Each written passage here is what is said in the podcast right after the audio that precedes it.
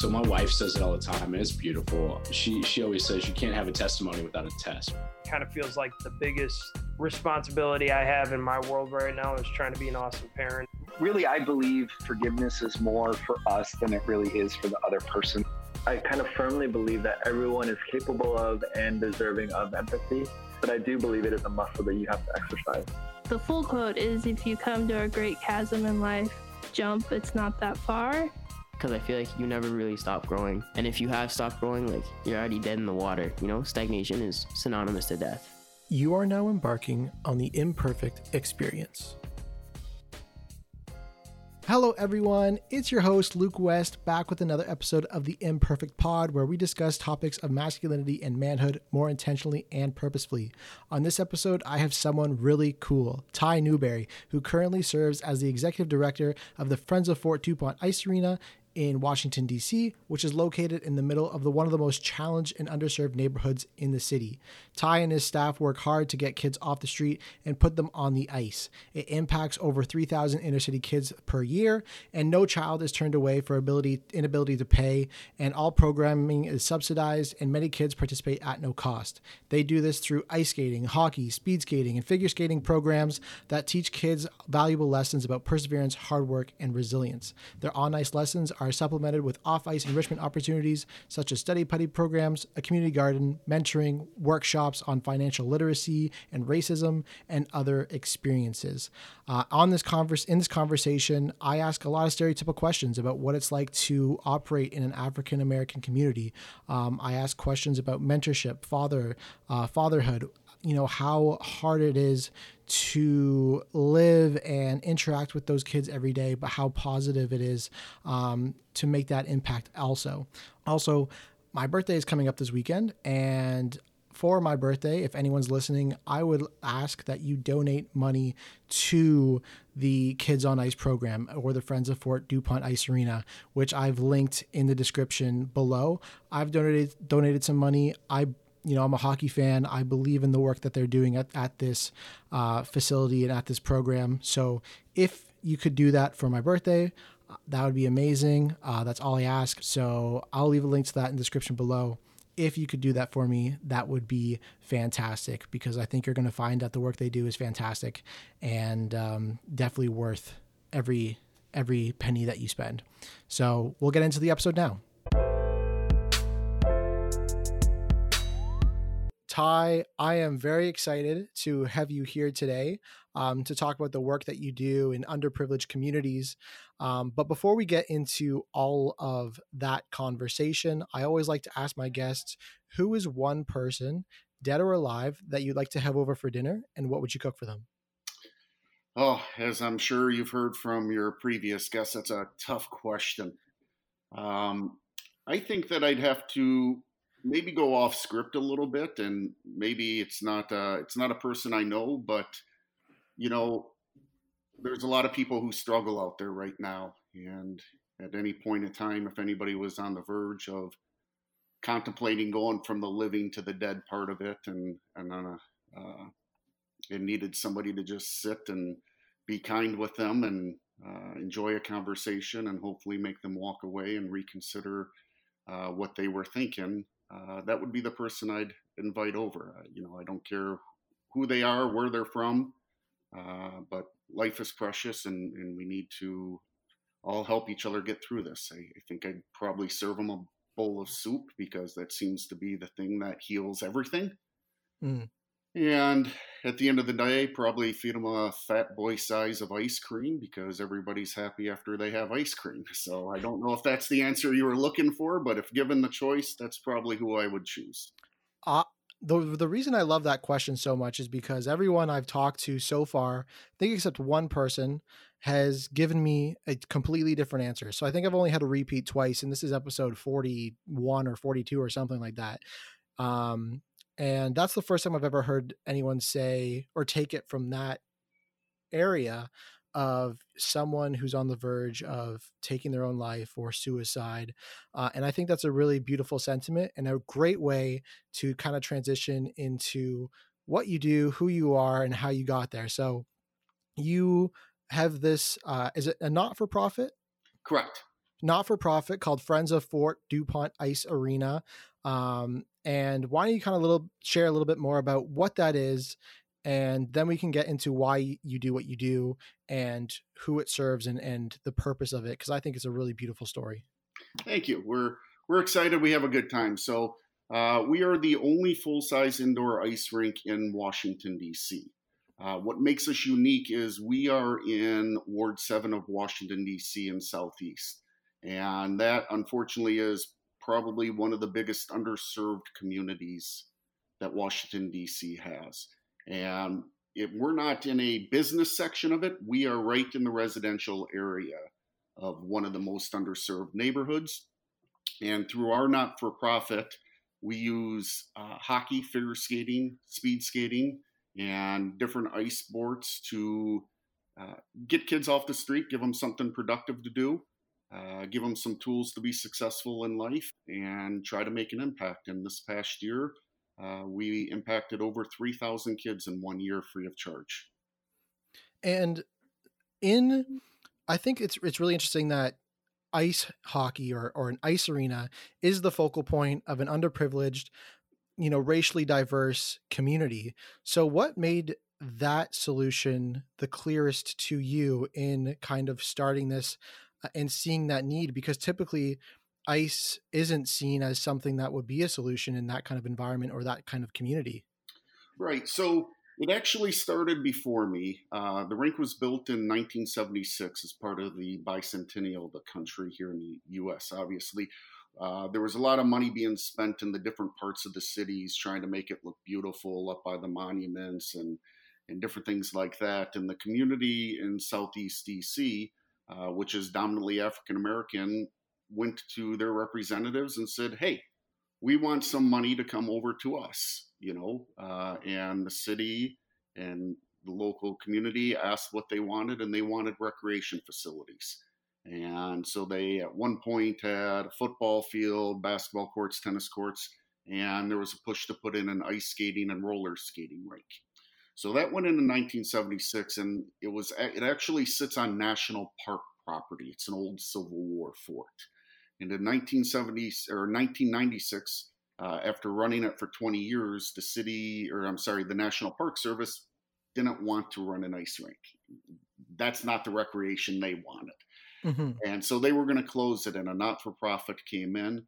Uh, our chairman, Willem uh, Polak, pulled uh, some of the prep school parents who use the rink and saved the rink with the not for profit. And we have a couple, we have two uh, prep schools who have skated at our rink for a lot of years who are very wealthy. And you know they wanted to when they started the not-for-profit to save the rink for their programs.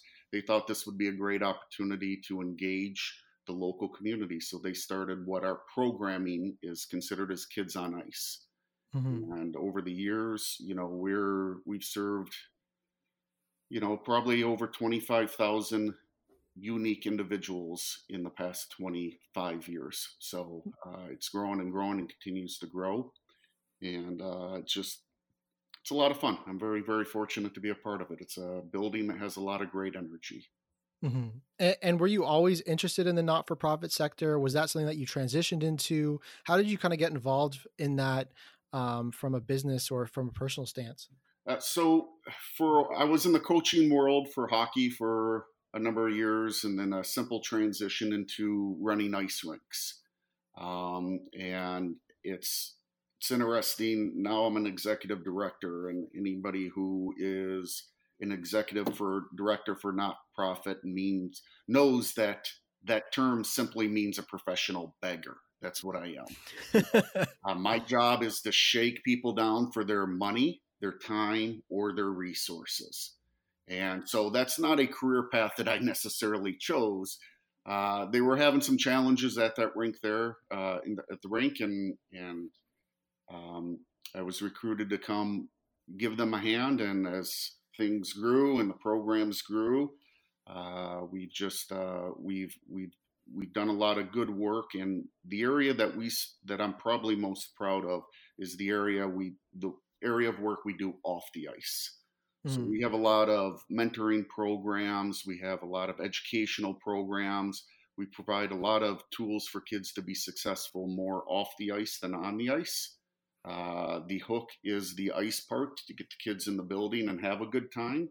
But we're not, our focus is and will never, you know, our focus is just this simple. We're trying to build future citizens, not future hockey players, not future figure skaters, and not future speed skaters. Okay. That's what our goal is. And we can use ice as a unique opportunity and a fun opportunity to get kids in and give them tools on the ice, as we all know, growing up playing hockey.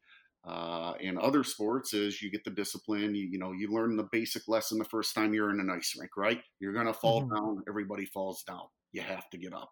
Okay, and that's the first lesson that's learned immediately. Uh, anytime those kids come in, we there before we even get them on the ice. We teach them off the ice. You are gonna fall. We're gonna teach you. We're gonna help you get yourself up and then mm-hmm. from there the lessons just continue uh, to develop great kids. And and one of my favorite things about your story is that um, you know, as someone that grew up in hockey myself, even though I was in a multicultural community, it was still when you thought hockey or when you thought ice, you thought men and you thought white. Mm-hmm. Um, but that's really not the case for you, as as we've kind of talked about before, is predominantly African Americans and predominantly female. And I know that this is a podcast about masculinity and manhood, but I think that you know, shifting away the focus from being white and from being men onto communities that are typically for men or quote unquote men, and seeing that transition is, is a really prominent piece of understanding what manhood and masculinity is and and i think that's that's a really unique perspective that you offer but why don't you kind of talk about you know that idea that ice and and maybe hockey or or um, and these these activities are for white men and and how you're doing that and leading that in a black community or African American community um, and with women? Yeah, so it's it's actually uh, as you mentioned, ice sports are getting more and more expensive. And for instance, we have one sheet of ice. Our monthly utility bill is twenty thousand dollars a month. Wow! Right. Uh, and that doesn't count when you start looking at equipment. You know, you said hockey. You know, it's Back in the day, you could outfit a kid for a hundred bucks. Today, you can't even get a hockey stick or a pair of skates for a hundred bucks. So, unfortunately, ice sports has kind of gone from a blue collar and white collar uh, family activity to now more and more pretty much white collar in a lot of areas. Mm-hmm. And uh, through the not for profit, we remove the barrier of cost. We fundraise, we have uh, volunteers, just the most incredible volunteers and people you would ever meet who show up all the time to work with our kids. Uh, we have used equipment that we hand out. Uh, we have used figure skates, dresses, speed skates, whatever it is. We've removed the complete barrier of cost for kids to participate. Um, as you mentioned, we are in an African American community. That's where our focus is. Uh, when I started there 15 years ago, I would have said that we were a minority program uh, with very few uh, non African Americans participating. And today, after 15 years, and you know, a lot of it has to deal with gentrification in DC. Uh, last year, it was the number one gentrified city in the United States. Wow. Uh, you know, we've gone from a minority program to really a diverse program, which uh, has a lot of positives in its in itself. And one of the great pleasures we have, or you know, one of the great endorsements we have, is we have families from all eight wards of Washington D.C. who participate in our rink, and we have families who it's closer for them to go to Maryland or Virginia to get to a different rink and have the means and the resources to go to those places, uh, but they choose to come to our facility because it really is a melting pot of a community.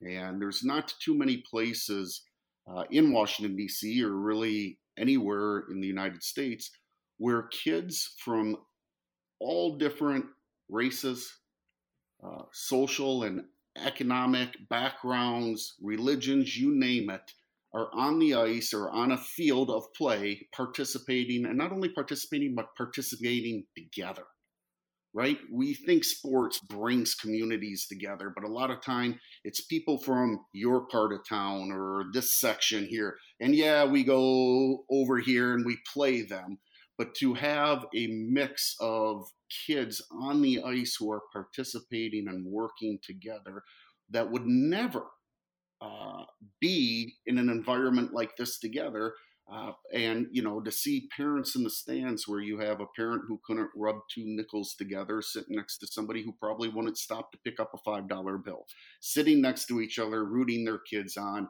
It's it's really a quite unique uh, environment and and over the years we've tried to increase uh, our female participation.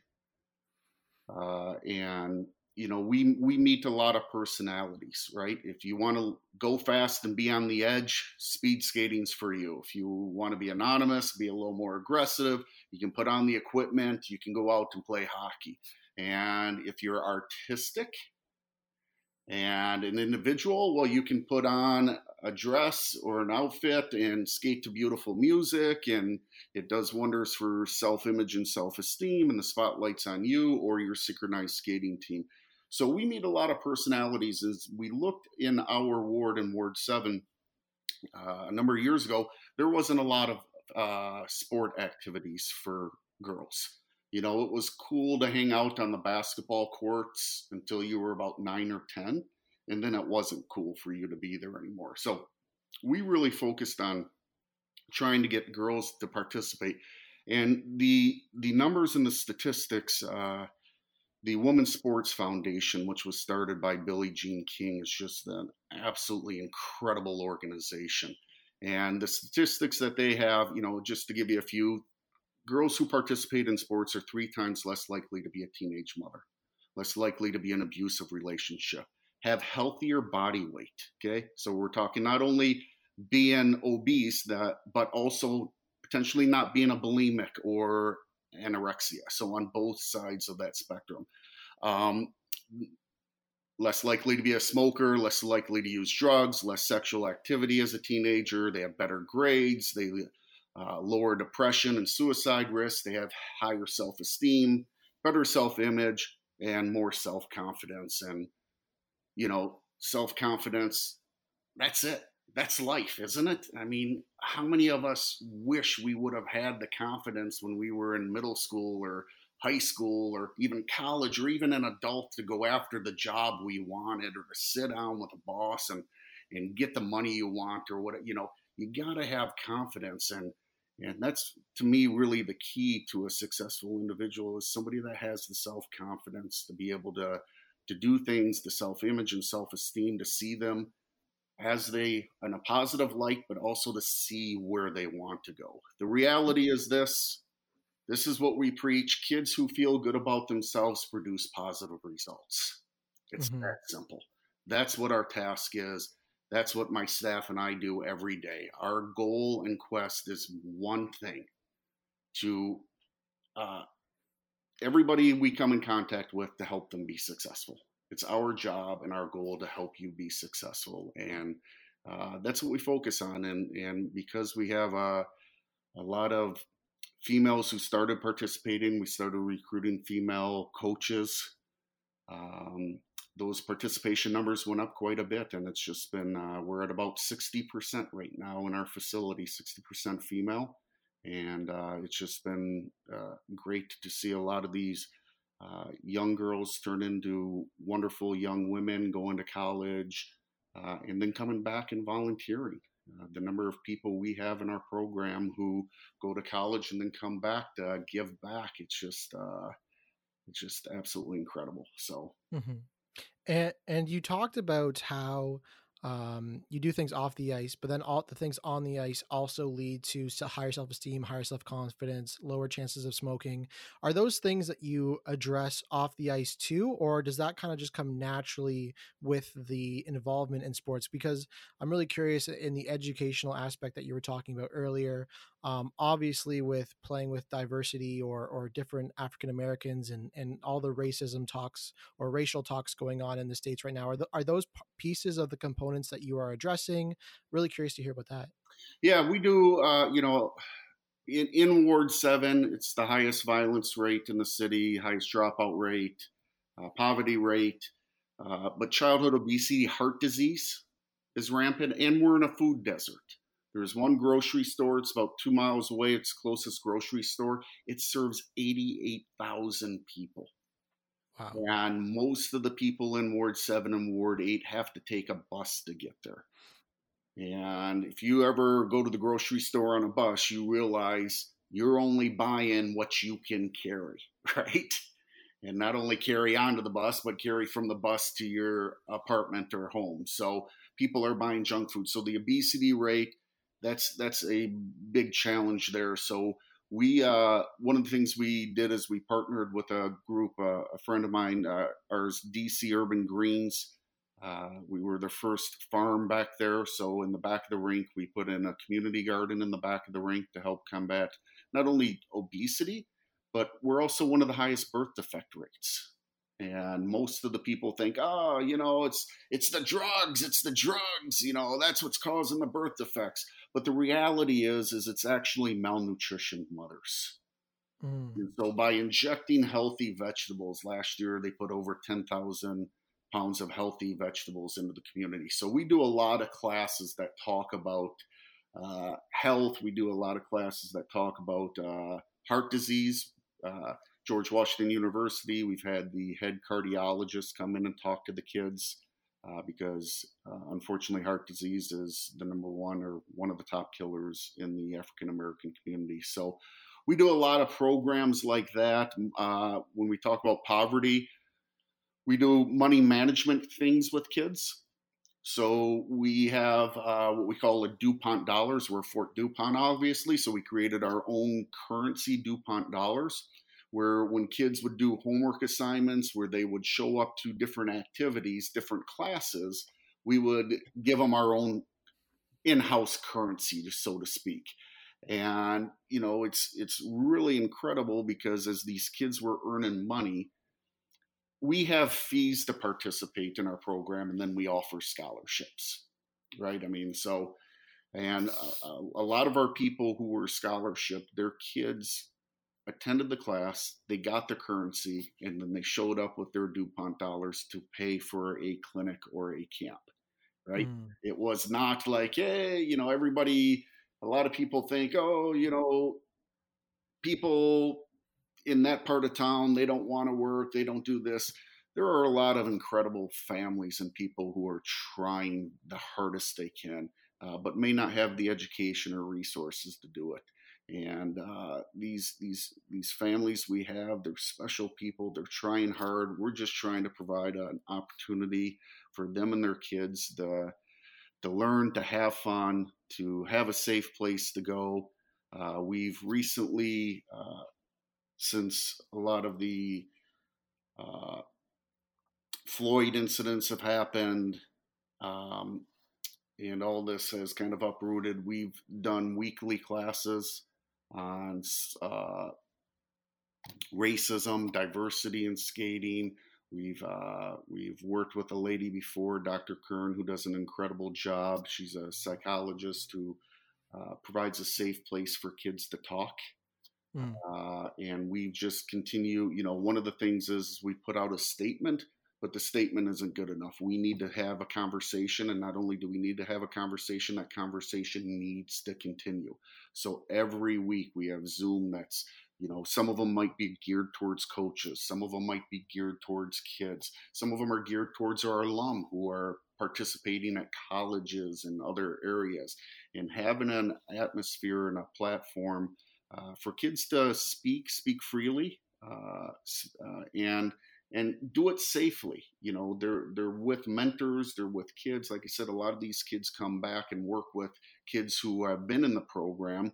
So uh, you know, it's just it's we are a little not for profit. We have a board of directors, a set of volunteers, and a very small staff, and I'm telling you, it's it's amazing the the work that everybody does here, and uh, we're just we're really lucky. It's very easy to get motivated to go into work every day when you're dealing with the families and the staff and the volunteers that I get to deal with.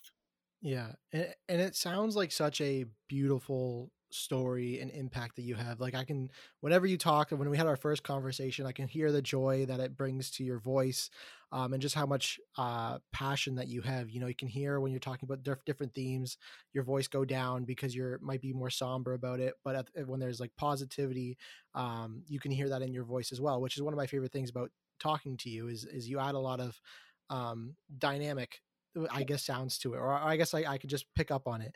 Um, but in regards to how you've been personally impacted too, you know, you've kind of touched on it a little bit.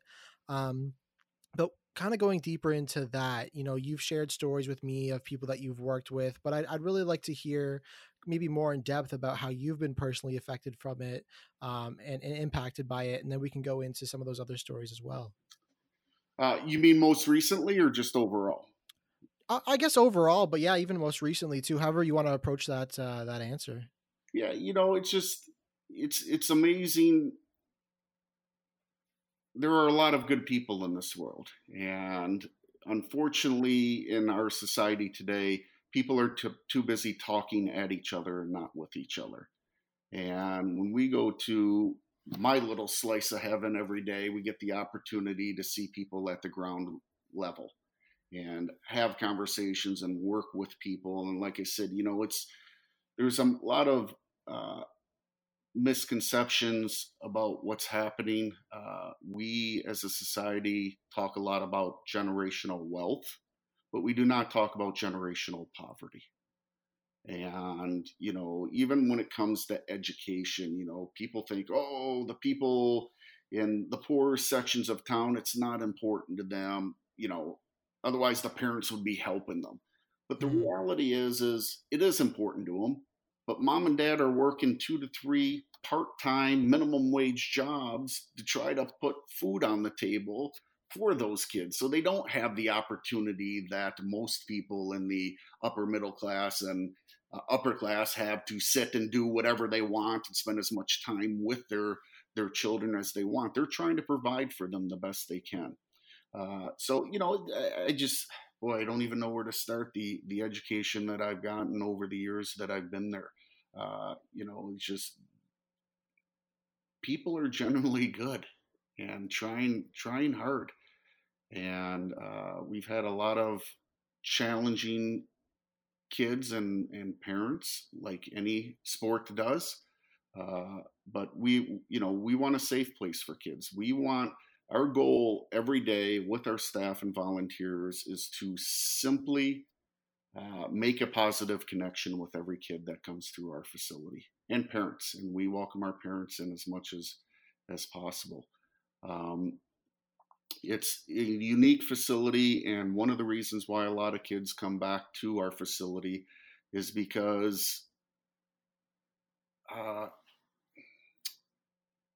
not only is it safe, but they feel a lot of times like an outsider in other rinks or teams uh, as they move on, whether it's to college or pros and things like that.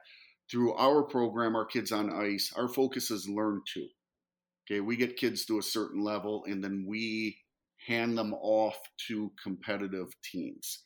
Uh, there are a lot of great competitive programs in the area, whether it's hockey, figure skating, or speed skating. Uh, we don't want to be competitive sports. Uh, mm-hmm. we want to focus our kids, our focus, our, our energy on reaching as many kids as we possibly can.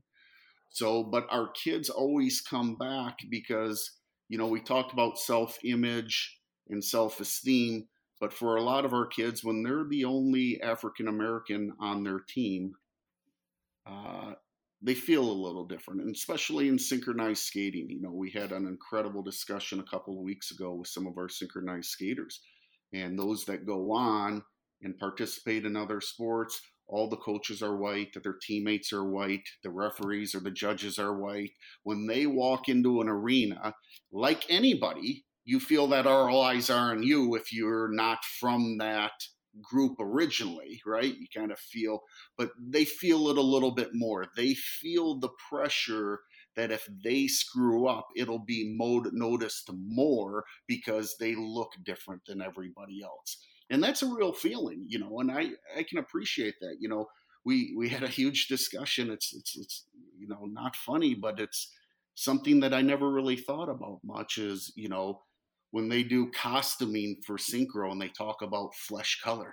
Well, Mm. flesh color doesn't work. You know, when band aids came out uh, 15 years ago with flesh colored band aids, that doesn't work on dark skin, you know? Mhm. Uh, so, you know, there's just so many little subtle things uh, that, but when they come back to our rink here, they feel a part of the same community. They don't feel different. They feel uh, uh, good. And one of the things, you know, we've been trying to build here is uh, we've just started helping a figure skating parents form a club that we can hand on and hopefully stay in our rink. Uh, we are home to Neal Henderson and the Fort DuPont Cannons. And the Fort DuPont Cannons are the oldest diversity program in North America and probably the world. Uh, Mm. So there are, we're trying to get them that we don't have to necessarily hand them out to other clubs and teams who are outside of our rink. We're trying to keep them in, but you know the the community that we are in has just done an incredible job. We have a number of organizations. We used to find people to underwrite them when we hand them off to somebody, but now we got a lot of clubs who just absorb them. We have the Georgetown Titans, we have Neal's program, the Cannons, we have uh, the Northern Virginia Ice Dogs, the DC High School Stars. Anyways, you know, we communicate with them and say, hey, we got two kids. We need to get on your team, and they just absorb them in with them, and and cost again is removed as the barrier for entry for them. hmm And, and going back to what you said about the parents, you said it's it's almost or just as important to get the parents in the doors too. Do you do programming for the parents as well, or is it more programming for the kids and then the parents are there to see the impact?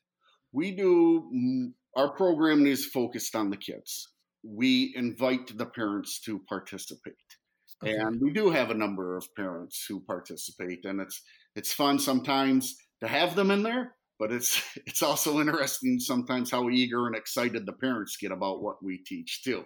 Uh, so it's it's good to get everybody in the fold uh, but it's it's you know not only parents but siblings anybody is welcome. We are a facility that our doors are open to anybody. If you come into our facility even if you don't want to skate you're welcome in our building. Uh, there was another not for profit a few years ago who opened their doors uh, not too far from the rink, and they were just astounded that anybody can walk in your building at any time. Yes. Okay, that's who we are. Okay, we Mhm. welcome everybody. You know, years ago, we had a young man across the street show up. I was doing a hockey camp, and he showed, started showing up, and he showed up every day and it got to a stage where we put a desk in an office for him. You know, when my wife and I would travel, we'd pick up different hockey shirts for him. You know, we fed him out of the concession stand. We have a notebook that goes back and forth between uh, the teacher and him. We couldn't get the mother to sign a permission slip for him to participate for two years. So, for two years, this child was in our building every single day, seven days a week and watching kids participate out on the ice, but we couldn't even put them out on the ice until we had a permission slip signed. So, um, anybody, everybody is welcome uh, as long as you have a good time, you adhere to the rules. And uh, like I said, you don't have to be in our program. We have a study buddies program that we partnered with uh, one of the prep schools, Gonzaga Prep School. They took it over for us we started a study buddies program. We opened it up. We there's a charter school around the corner, uh, and we opened it up to their school, and they continue to work with them. And a lot of those kids, some of them are in our program, but a lot of them are not there uh, outside of the study buddies program. So. Mm-hmm. And, taking more of a, uh, I guess, of the men perspective in your um, group or of your kids, because I kind of want to touch on that a little bit too in regards to we we did t- kind of touch on the women on ice and and sports. What about the men on sport in sports or the men in your communities or or the young boys um, who are learning? Do you see the same kind of impact in terms of you know not being um, teenage fathers? Is there the same equivalent impact there? I'm, I'm really curious about that Yes, I, I, don't think the statistics are as hard on that um, as they the the statistics for the Women's Sports Foundation is what drives most of it for the female end of it. The the male end is is the one thing that I find with the boys who participate is you know a lot of times they're competitive, but a lot of them seek some sort of structure and discipline uh, mm. You know, we, a lot of people think that, you know, if kids are in a tough situation, you know, roll with it a little bit, love them up. Now, we love them up, but we set the standard. And those kids actually kind of like it when they are told, no, you can't do this. You have to do X in order to get to Y, right? Mm-hmm. They, you know, kind of seek a little bit of that discipline. The coaches who are a little harder on them, they te- seem to gravitate more to the ones that are pushing them than the ones who just coddle them all the time. Uh, we're very fortunate. We we hire the best we can from within the community, uh, and we have uh, a number of men who work for us who have been there for six, seven, ten years. And one of the things that I try to remind the staff about all the time is, is for a lot of these kids, we may be the consistency in their life. You mm. know, some of them are foster kids, some of them are getting bounced back and forth between parents or schools or in and out of this school and, you know, whatever it may be but they're showing up a couple of times a week and they're seeing you and they're seeing me and they're seeing the staff and that connection gets very very strong and if we had you know kind of a revolving door with staff that makes it very tough but you know we have a lot of kids in the neighborhood and the gentlemen we hire are involved in the neighborhood they see them mm-hmm. right they will go up and say hey come here that's not for you. Why don't you go home now? You know what I mean? They're involved with them there, so it's uh, it's it's really it's really good. You know, um, we hire within we a lot of the kids, uh, not a lot because we serve so many kids, but we do try. We are the first job for a lot of our kids who come through our programs, um, and for boys and girls, but for the boys, it's it's boy, there's a lot of challenges, you know, for boys and girls all in the uh, teenage years there. And yeah. The one thing that we do find every once in a while with the boys is they disappear for a while and then they come back.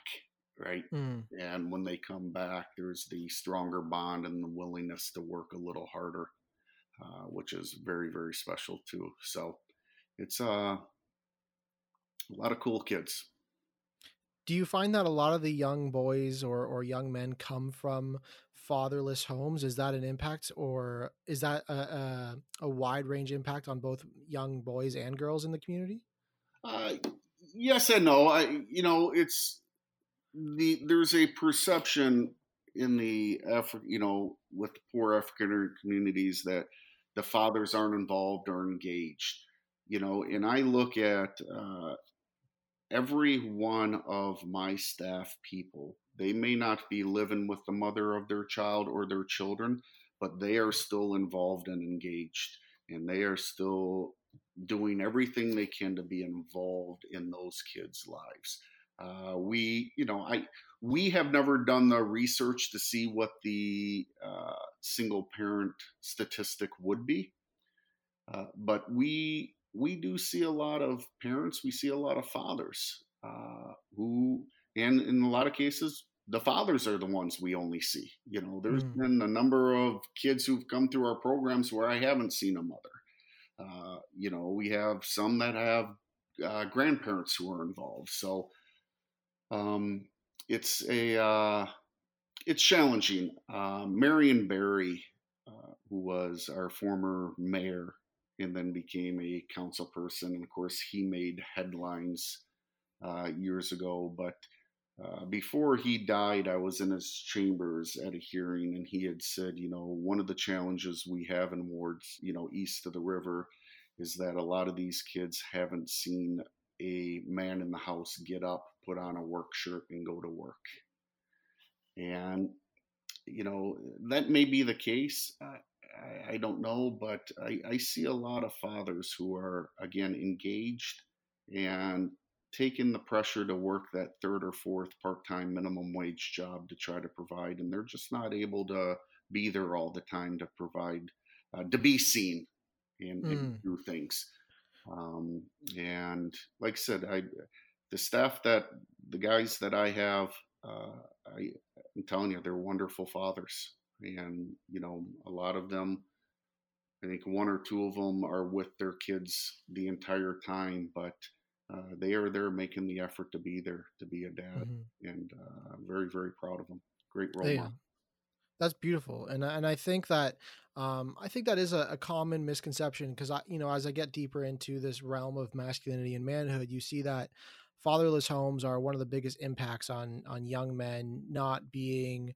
stable enough or or you know i guess uh pro- productive uh men of of or citizens. Mm-hmm. Um, like that's that's a common study, and and I was really curious about asking you that question because um, I think there is that stereotype in African American communities that is sometimes unfair from from people in privileged communities. It is exactly like you said um, with it, oh, it's the drugs affecting um, young babies, but you said it's no, it's the malnutrition. There's these ideas that we we have not being in those communities, and I I, I liked how you can provide that insight on those dangerous stereotypes for me and for my listeners because I think it is important an important question to ask for myself to gain that information and and you know decrease my own ignorance and and learn more about those communities because you know you and I had the conversation that I'd like to be doing that kind of work in the future not not sure what kind of impact um, but that is is something I see of myself um,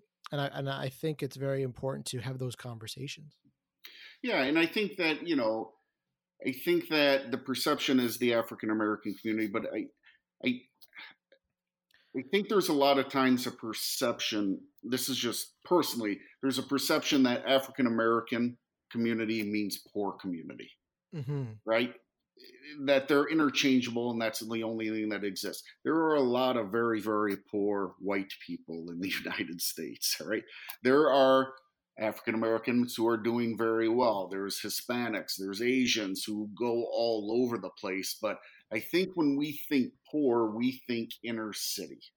Mm. And I also struggle with inner city. Like, who came up with that? And, you know, what is inner city? But that's kind of the term that has been uh, used quite a bit there. But yeah, it's it's it's very very very challenging, and it's you know and fortunately, because of all the things that are going on, I'm hoping that there are a lot of conversations happening um, at again at the ground level. You know, you come in my facility, I think anybody in our facility will talk to anybody about anything, uh, ask questions, and get the knowledge. But you know, when you're removed from it, when you're only catching it from social media or TV mm-hmm. or whatever, boy, that's it's it's not uh, it's not the reality as to what really happens. Yeah, kind of going back then to um, the male role models. You said they're great role models, and and I'd really like to hear your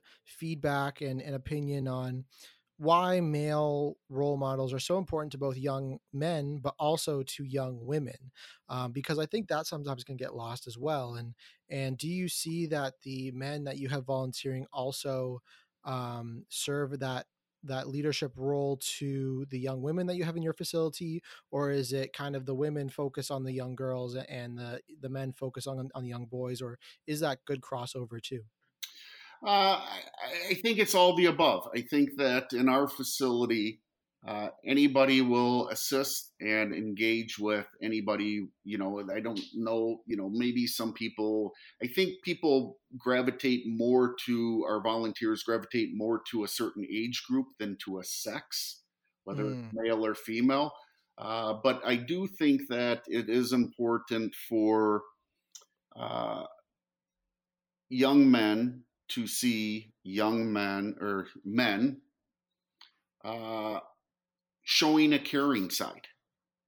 You know, we have in our society, you know, don't cry, you know, uh, whatever it may be. All right. But in our environment, you know, we are there to love kids up. Mm. You know, the number of times that I, you know, it just happened the other day, one of our kids graduated, you know, and I'm putting a text to say, hey, we're proud of you. We love you so much. We're so happy, you know, and to think 20 years ago that I would say to a kid, we love you, you know, a boy, but, you know, you know, we care. And I don't think that that's a side that's necessarily uh, very well portrayed in TV shows and movies and the the the men's side of things but you know it's it's a tough it's tough because society's constantly changing a little bit on what's right and what's wrong but you know to be able to go up and put your arm around a kid and just say hey way to go good job you know it's Mhm. you know now you can't touch kids anymore but you know it's it's it's the ability to give the high five to to be able to say you know you mean a lot. You mean a lot to us here. You know we're very proud of you. You're a great role model for these young kids okay? Or or, or to pull them aside and say hey you're better than that. Mm. you know it. I know it. Okay? We need you to step it up. And if you need help stepping it up we will help you. But you need to pull your weight here. Okay. We're not going to pull it for you anymore. So to have those honest conversations and be able to really connect is important. But I also do think that it is important, you know, not just uh, male to male or female to female, but for women, girls, young girls to be, you know, who may not have family or a father that's around. Okay. To see a male role model who you know there's the old saying mama's boy daddy's girl okay? So you know there there's a want a connection to a male and to be able to connect with females and and to have good conversation with them and again to to be positive to build them to connect with them uh, is, is very very important. And it is for the women to do uh, with the guys too. Uh, Mhm. we you know it's just again kids who feel good about themselves produce positive results and and that's all we're trying to do here. Yeah.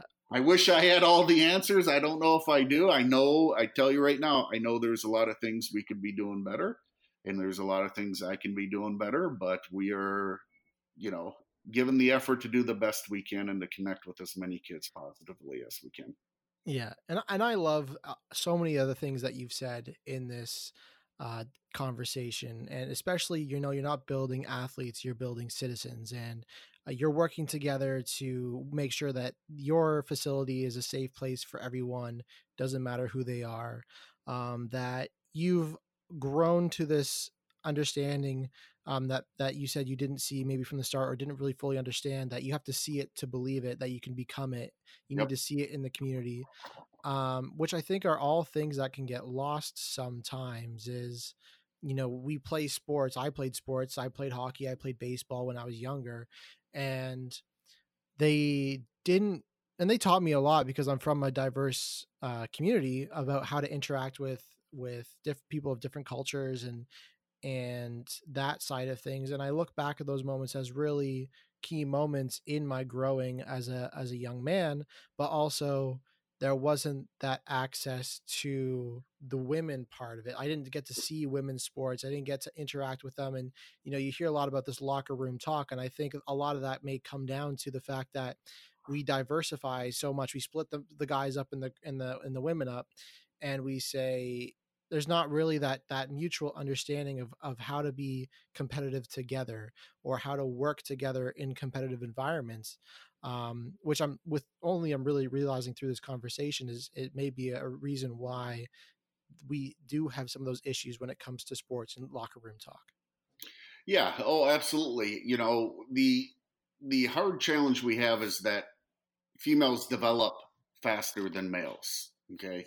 Uh, especially when you get to that 10, 11, 12 year old age, you know, they're hitting puberty, they're bigger, they're actually stronger than the boys, you Mhm. know, they learn quicker. You know, there's a lot, the windows of trainability are completely different for women than they are men. And that's something that we've you know, in the sport world have kind of discovered in the past 10 years, right?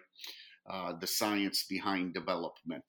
And, but, you know, we, we also lose the connection. And I used to do a lot with USA Hockey's coach and education program. And I used to tell coaches all the time, we lose sight that kids, most of their connection is with their mom at home, right? They want something, ask mom, right? Mom takes care of them, mom feeds them, mom does this, mom does that. And then those kids go to school. And in elementary school, I don't know what the statistic is, but it's probably 90 to 95% of the teachers are female.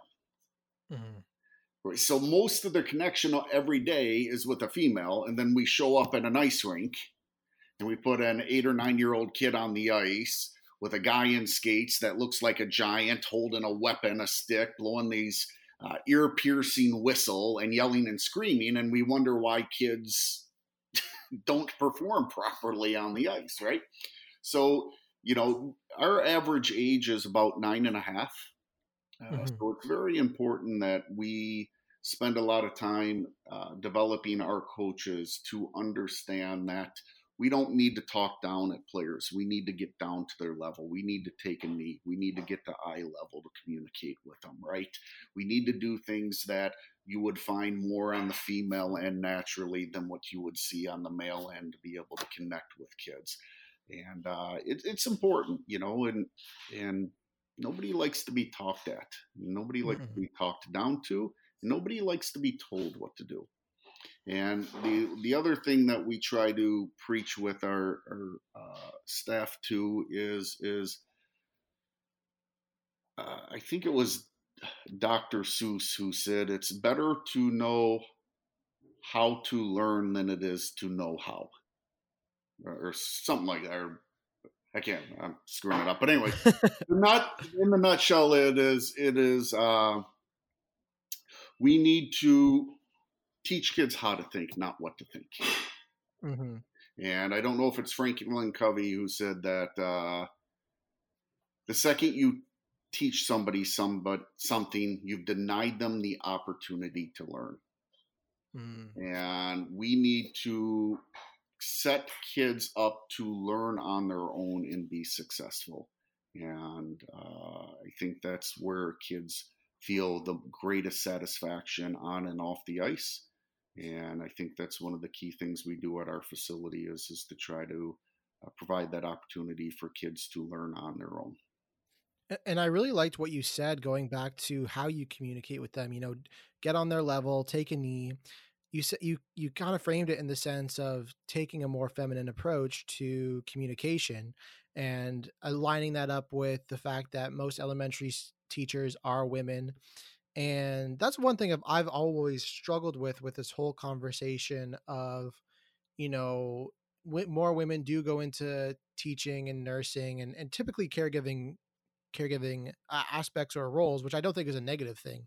But i do think that more men need to go into those too because if i was to think one of my dream jobs when i was younger was to be a teacher and it was always grade 9 grade 8 grade 7 grade 6 like those pivotal moments i think because any any year you transition from from one to the next that's really senior and, and, and it could be from elementary school to middle school middle school to high school high school to university that first and last year i think are the most pivotal points in a kid's life and those have always been the ones I've wanted to. If I was to be a teacher, I'd only want those. Like I'd be so dead against any other year because I want those life changing, life altering times in their life because I want to show young men, more specifically young men, and also be a good role model to young women about what they can do with their life. And that's always been something that's kind of stuck with me. I've never really pursued teaching because I, I'm enjoying what I'm doing now. But I, I just think we need to show men that they can be that caregiving side, and you obviously work with your staff to teach them that they can be that. Um, and that does that doesn't mean that those those traits can't be masculine. I just think it's funny how we we see that as, see those as more feminine rather than masculine when we can easily make those feminine or or, or masculine and, and make them masculine about ourselves. No, absolutely. You're you're spot on there, and that's that's the area we collectively need to work on, you know, and and hopefully we can get there. yeah. By having conversations like you provide here all the time, every week, uh, hopefully we're getting a little closer. So one step at a time. Yes, agreed. Um, but Ty, this has been an amazing conversation. I'm not sure if there's anything else you'd like to share, or anything else that you'd like to talk about. Um, but I'd love to give you kind of a minute or two to, to talk about how people that are listening to this show can either donate money, get involved, or or something. Um, you know, talk. You talked a bit uh, earlier about how twisting people's arms and getting that money is is part of your role. Um, so so now's your time to do that with some listeners. well, I appreciate the opportunity. So probably the best way to learn more about us and provide uh, opportunities to donate or volunteer or whatever it may be is through our website. Uh, it is www.fdia, uh, which is short for Fort DuPont Ice Arena, fdia.org. And uh, my contact information will be on there. It'll give you a little bit about what we do and the programs we provide.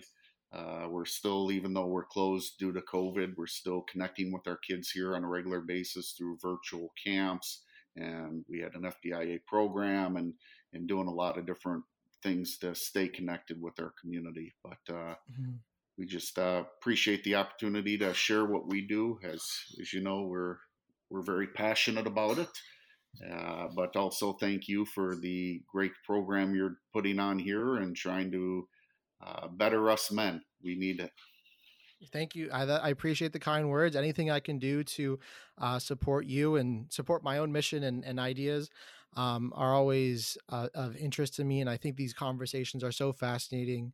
Um, you know, I, I, even think not even a lot of men see not for profit as a masculine trait. You know, I, a lot of the people that I talk to, or almost everyone that I know that wants to go into that, is a is a woman.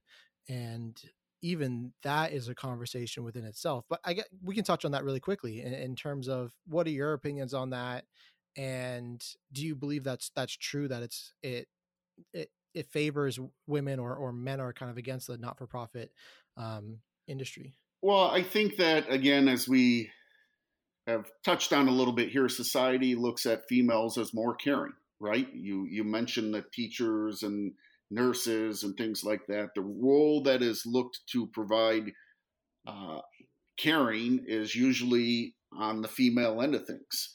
Uh, I'm very, very fortunate. My wife and I do this together. So mm. uh, she keeps me kind of on the straight and narrow with caring and keeping that a priority and things like that. But yeah, the reality is, is, is not for profits are typically a female driven uh, industry, grant writing, things like that. Uh, and, you know, I don't know if there's, it's bad or good. I, you know, I don't know if I have an opinion, but it's just, it, it is the reality that females have typically uh, drive that uh, bus here quite a bit. And, and there are opportunities for males, but when I do show up at different organizations, I am the minority in the group.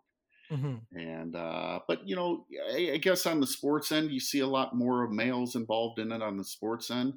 But when you look at some of the, you know, cancer, American Cancer Society, grassroots organizations, things like that, you find a lot of females who are the ones trying to make an impact. I think that. Uh, again, if we can be stereotypical, I think women are looking more to improve community where men are looking to drive business and you know to focus on themselves or what's immediately in their household more than looking outside of that uh, household and that's probably one of the reasons why we see a lot more females mm-hmm. yeah well, Ty, again, thank you so much. Listeners, I will include a link to the website and donation, um, as well as some of the videos that uh, that Ty has shared with me in the description. So definitely check out that. You can see all the work that they're doing. They've even produced an actual Olympic uh, speed skater um, with this program. So I know that you you say you don't create uh, athletes, but you do have one athlete who's there. Um, so I'll definitely share her story as well. Um, but Ty, anything else that uh, that you'd like to say to my audience? No, just uh, again, thank you for all that you do, and uh, happy anybody who wants to reach out. Happy to to show and, and tell a little bit about more what we do and hopefully motivate some other people to get out there and start making an impact on the community. You know, it's taken 15 years for me to get where I am with this organization now. So you can't just jump in and expect to make a huge impact, but kind of like the, uh, the kid walking the beach with the starfish, throwing them in the water. It matters to one of them at one at a time. So just start somewhere and let's uh, let's start making this world a little better and a little uh, little happier. Thank you, everyone, so much for tuning in to this week's episode of the Imperfect Pod.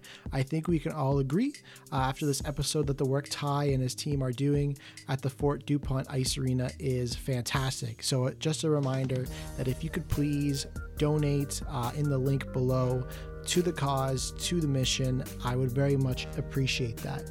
Um, you can find them on their website, fdia.org, um, to find out more about the work they're doing. I've also included a few links um, to YouTube videos about the work they do as well.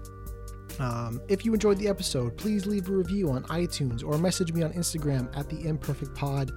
I'd love to hear what you have to say and what you learned, and let's build a world of intentional and purposeful conversations. Um, thank you again for listening to this week's episode, and I hope you're excited for next week. Thank you so much. Bye.